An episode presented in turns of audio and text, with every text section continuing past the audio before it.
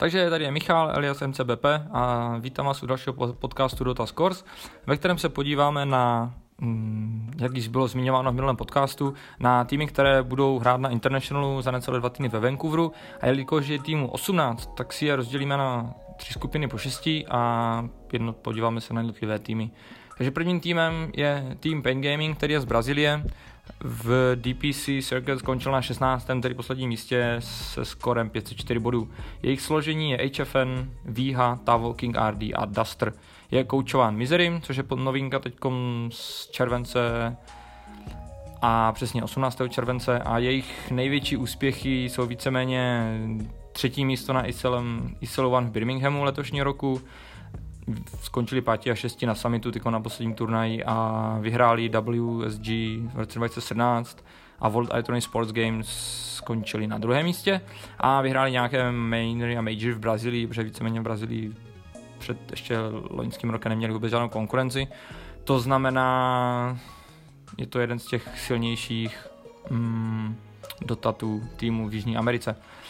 Jak dopadnou to je těžké odhadnout, protože můžou překvapit, ale řekněme, že nemají jako jednu z těch větších šancí na, na výhru, ale necháme se překvapit, že Dalším týmem, který uh, si teda ukážeme, je Opti Gaming, což je uh, americká nebo je severoamerická organizace, která je taky multigameová.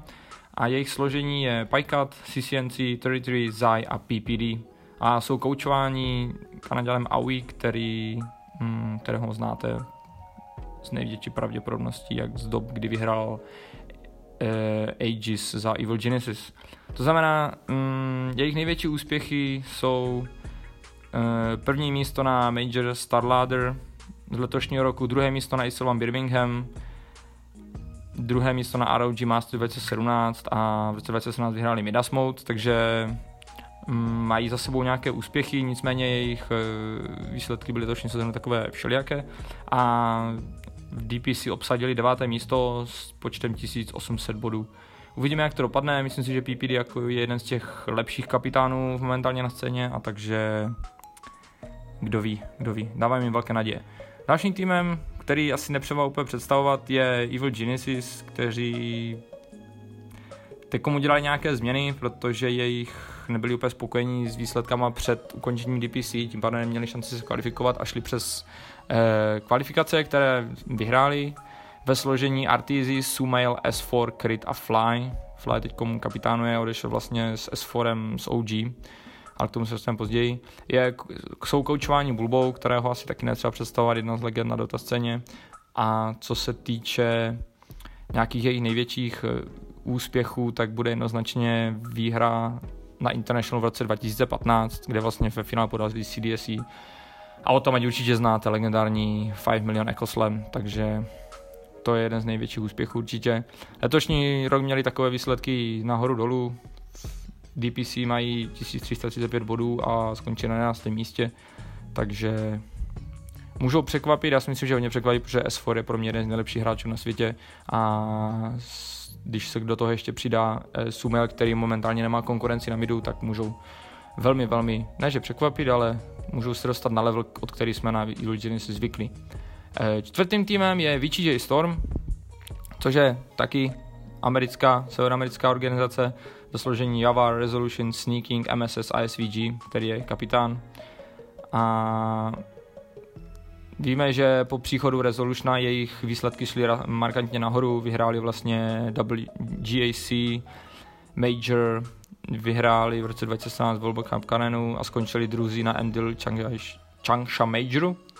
A třetí teď na Dota Summitu, takže vlastně jejich, jejich eh, výsledky šly z Resolution markantně nahoru, protože Resolution je velmi výborný hráč a uvidíme, co od nich můžeme očekávat. V DPC skončili na desátém místě s počtem 1347 bodů.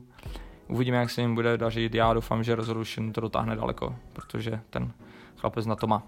E, pátým týmem, předposledním týmem, který si dneska představíme, jsou TNC Predators, na které jsem v posledním podcastu vás odkazoval na e, YouTube krátké video, ale není tam řečeno úplně všechno, co bychom asi o nich chtěli vědět. To znamená, je to filipínská organizace, Dota tým je složen z pěti hráčů, jako vždycky Raven, Armel, Samage, Teams a Kuku, který je kapitán. Sumbi je jejich coach. Mezi jejich největší úspěchy patří 2017 vyhráli China Top Major, skončili druzí na MW Macau, čtvrtí na Dota 2 Asian Cup, což je velmi populární turnaj.